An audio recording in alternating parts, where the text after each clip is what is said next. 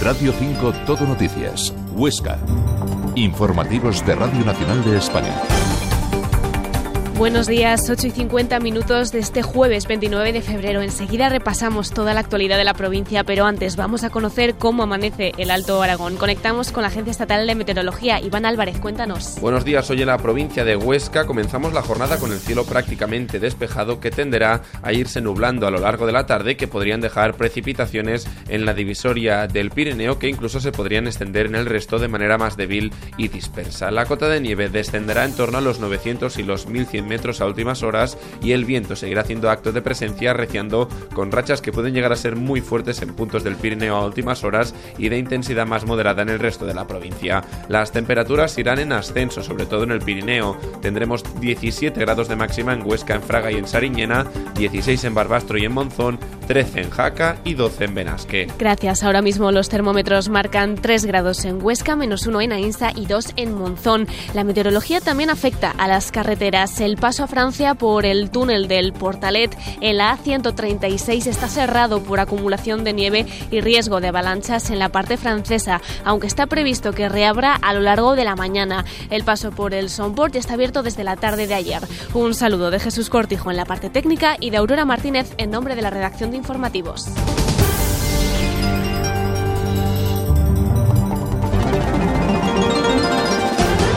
Empezamos hablando del Pirineo. El Consejo de Gobierno de Aragón ha aprobado inversiones del Plan Pirineos por más de 57 millones de euros, un plan que el presidente del Ejecutivo Autonómico, Jorge Azcón, explica que pretende ser como el FITE para la provincia de Teruel y contar con financiación del Ministerio de Transición Ecológica. El Plan Pirineos desde el principio se concibió con un objetivo muy similar al que en su día se pudo poner en marcha en la provincia de Teruel con el FITE. Yo creo que el Plan Pirineos debería ser cofinanciado entre el Gobierno de Aragón y el Ministerio de Transición Ecológica. Si en otras comunidades autónomas el Ministerio está aportando cantidades económicas muy importantes para que se pueda conjugar la sostenibilidad medioambiental con el desarrollo económico, queremos que el Ministerio también invierta en Aragón. Entre las inversiones destaca la telecabina Benasque-Cerler, que tiene un presupuesto de 19,1 millones de euros. Confían en que esté en funcionamiento en la temporada de esquí 2025-2026. Queremos que esta telecabina entre en funcionamiento en la temporada 2025-2026.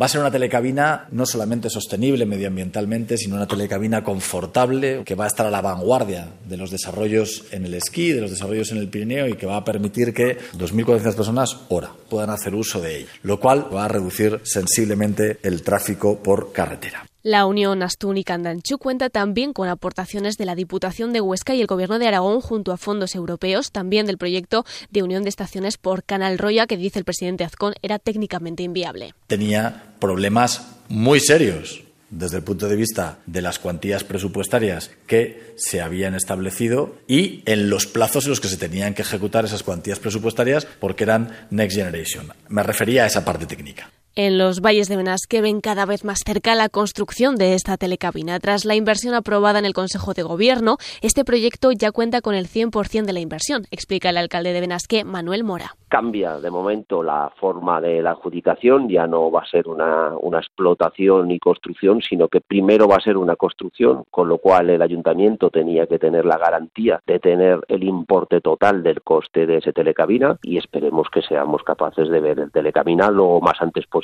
una alegría que se extiende al Valle del Aragón, que ve en esta inversión el impulso definitivo a la unión de las estaciones de Astún y Candanchú, una medida importante, dice el alcalde de Canfrán, Fernando Sánchez, para el sector de la nieve. Nos puede dar un plus a, este valle, a la zona del Valle de Canfrán, del Valle del Aragón, que tanto necesita ¿no? inversiones en la nieve, que llevamos tanto tiempo sin estas inversiones. Ya en Huesca, el ayuntamiento inicia un programa de ayudas para la rehabilitación de edificios y viviendas en el barrio de San Lorenzo. La aportación pública supone un total de 1.238.000 euros.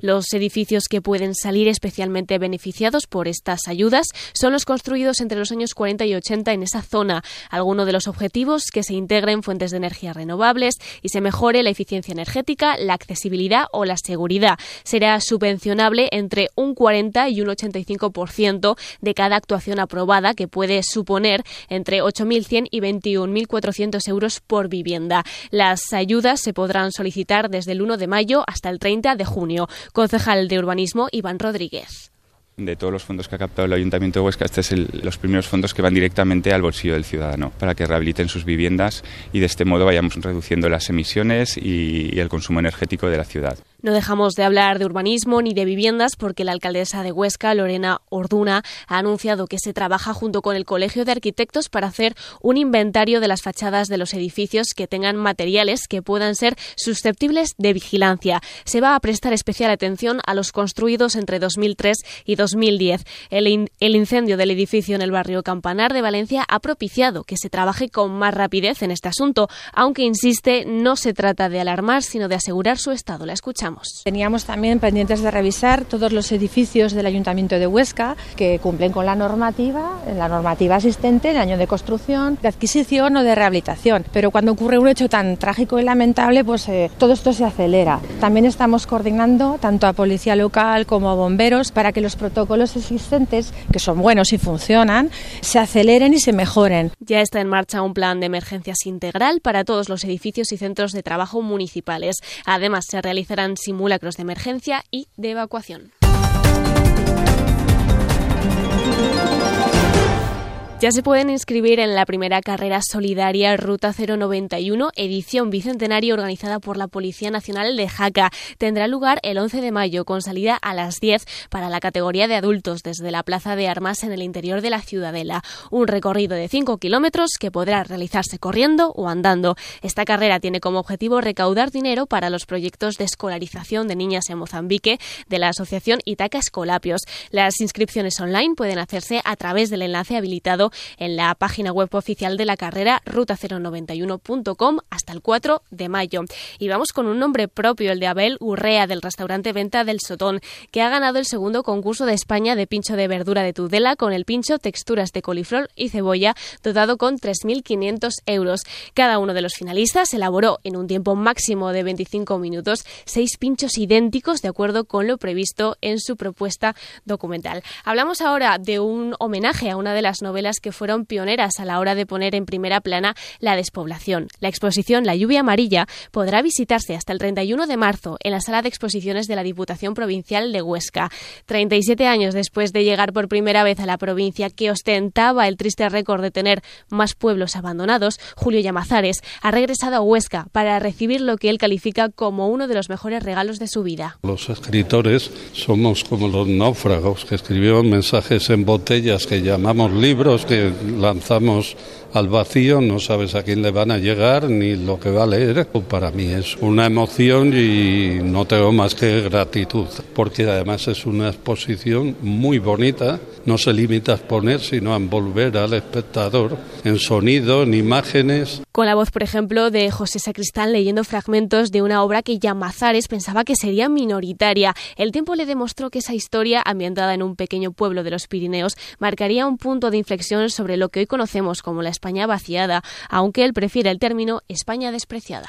Habló los boom mediáticos y de imagen se acaban convirtiendo en boomerang. Y el problema es que durante mucho tiempo nadie se ocupó de este asunto de la despoblación de media España en favor de la otra media España. Y ahora todo el mundo habla de ello, pero nadie hace nada. 53 linograbados del artista Antonio Santos nos invitan a hacer una relectura diferente de la historia de Andrés, el último habitante de Inuye. Les dejamos ya con nuestras propuestas culturales para hoy. A las 7 en el Salón de Actos de la Diputación Provincial de Huesca se proyecta el documental Los Saldos. Será el propio director, Raúl Capdevila, quien presente la sesión. Otro documental, pero en Monzón, el titulado Domingo Domingo se proyecta a las 8 en el Teatro Cine Victoria. Cuenta la historia de Domingo, un agricultor de naranjas de Valencia que intenta desafiar la opresión que las multinacionales ejercen sobre los trabajadores de la tierra. En Barbastro, dentro del ciclo de cine independiente, se puede ver la película italiana Las ocho montañas. Se proyectará en el Cine Cortés a las 9. Así llegamos hasta las 9 de la mañana. Las noticias de Aragón regresan a las 10 y 4. Se quedan ahora con la información nacional e internacional. Que disfruten del jueves.